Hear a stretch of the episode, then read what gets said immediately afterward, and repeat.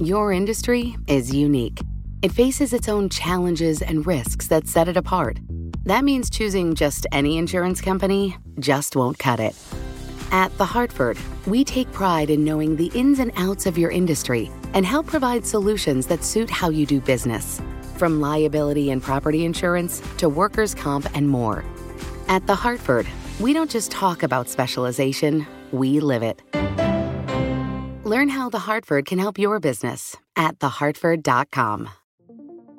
What could you do if your data was working for you and not against you? With Bloomberg delivering enterprise data directly to your systems, you get easy access to the details you want, optimized for higher level analysis, and financial data experts committed to helping you maximize your every move. Our data is made for more, so you can show the world what you're made of. Visit Bloomberg.com slash enterprise data to learn more. Welcome to the Bloomberg Law Podcast. I'm June Grosso. Every day, we bring you insight and analysis into the most important legal news of the day. You can find more episodes of the Bloomberg Law Podcast on Apple Podcasts, SoundCloud, and on Bloomberg.com/podcasts. Roger Stone will tell a judge he's sorry this afternoon, but she may revoke his bond and send him to jail anyway. Stone, a sometime advisor to President Trump, posted a photo of federal judge Amy Berman Jackson on his Instagram account with an image of what appeared to be the crosshairs of a rifle sight behind her head. This from a man who's been warned by that very judge about media antics. Joining me is Brad Moss, a partner at Mark Zaid. Brad, this post strikes me not only as utter folly on Stone's part, but could be interpreted as threatening the judge. Correct, yeah. And I can almost guarantee you that the moment his lawyers learned of what had been posted, they were probably on the phone screaming at him for it. This is something you just don't do. I mean, look, Roger Stone has been playing dirty political tricks and using the full extent of the First Amendment since the 60s. This is who he is. It's who he's always been. He's the ultimate dirty trickster. He propagates conspiracy theories and he makes vile commentary. The difference here is now he did it to a federal judge. The game is different. He didn't recognize that. He possibly crossed the line into threatening the federal judge, which, as you noted, is a federal crime. And he's at least going to get taken out to the woodshed today. It's not quite clear how much of a sanction or punishment he'll get. I don't think he's going to jail today but I think it's more than likely he's going to get a full and complete gag order as opposed to what was previously Judge Jackson is the same judge who revoked Paul Manafort's bail and sent him to jail pending trial. Why wouldn't she do it here? The one difference there with Manafort uh, was that was kind of the last straw there. And in that case, it involved actually trying to tamper with witnesses. It was a little, in my opinion, it was a little bit further along in the process and a little bit more severe than just a really stupid and childish post on Instagram. Could Judge Jackson try to make a point here and throw uh, Roger Stone in jail today? Yes, but I think she's also going to try to run this one completely by the books to try to avoid any appearance of impropriety, any appearance of bias, anything that could get reversed on technical grounds on appeal. You also have to wonder it seems you don't have to be a lawyer to know that you want the judge that is going to try you to like you or at least not to dislike like you and he in the post he also called her an obama appointed judge and the hashtag was fixes in i just yeah, this, this is the problem is Roger Stone is a man in his late 60s. He's been doing this for decades. This is what is comes second nature to him. This is what you do. You smear and discredit the person investigating you. You call them names. You try to uh, arise issues of political bias. The problem is he's never done it in the context of a criminal investigation where he's been indicted. He had he didn't recognize that the circumstances had changed, the game was different, and he caught himself in a vice here, and he is going to get in some manner of trouble. How much depends on whether or not the judge truly finds him credible and authentic in whatever kind of apology I'm sure he's going to try to make today. Roger Stone's a great actor. I don't know if he can pull this one off.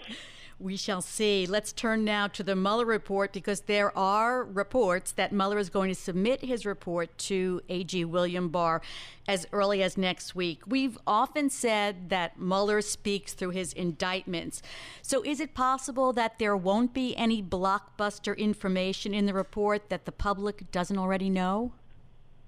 It's certainly plausible, though I have a feeling, I'm tr- certainly expecting that there's going to be some politically damaging, though not necessarily criminally damaging information that shows up in this final report. I think a lot of what uh, Robert Mueller viewed his task as being was not so much to be the all encompassing special prosecutor who runs the entire thing forever and investigates and prosecutes everybody till the end of time.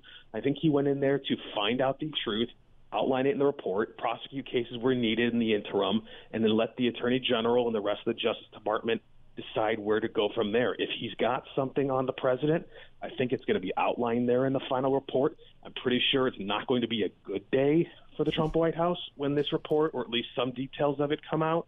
I don't know if it's going to be the bombshell impeachment worthy report some people were expecting all along.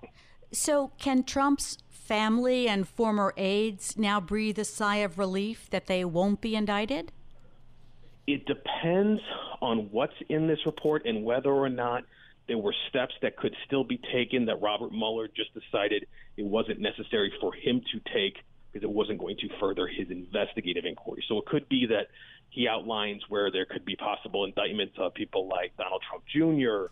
or Jared Kushner for false statements to Congress, things along those lines, but that Robert Mueller decided it's not necessary for me to do that at this point in the furtherance of my investigative inquiry. I'll hand that off to, J- to the rest of the Department of Justice.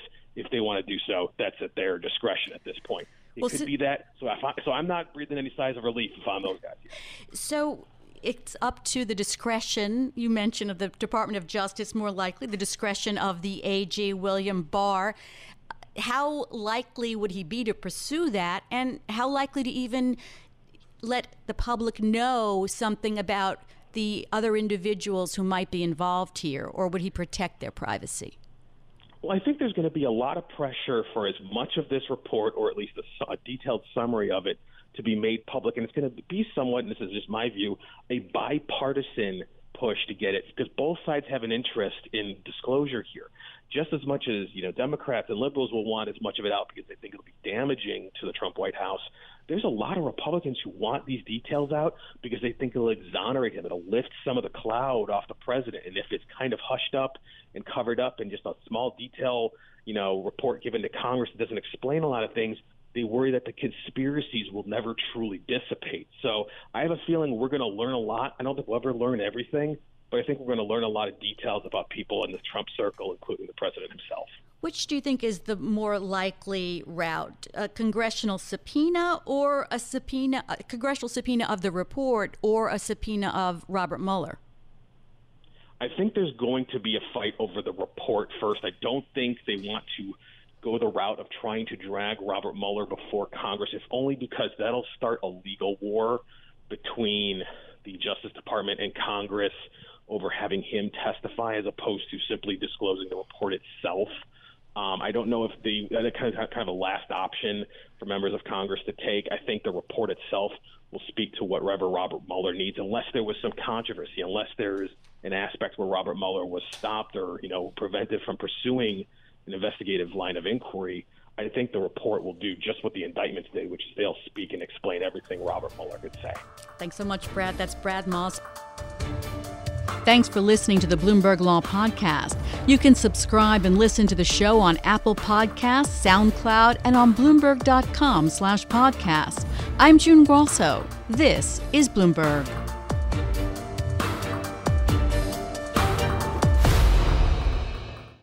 Your industry is unique.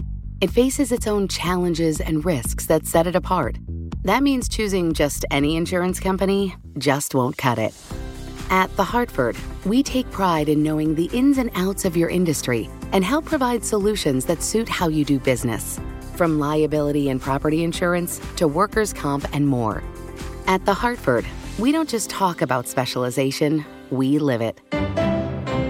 Learn how The Hartford can help your business at thehartford.com.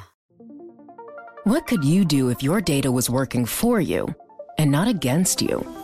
With Bloomberg delivering enterprise data directly to your systems, you get easy access to the details you want, optimized for higher level analysis, and financial data experts committed to helping you maximize your every move.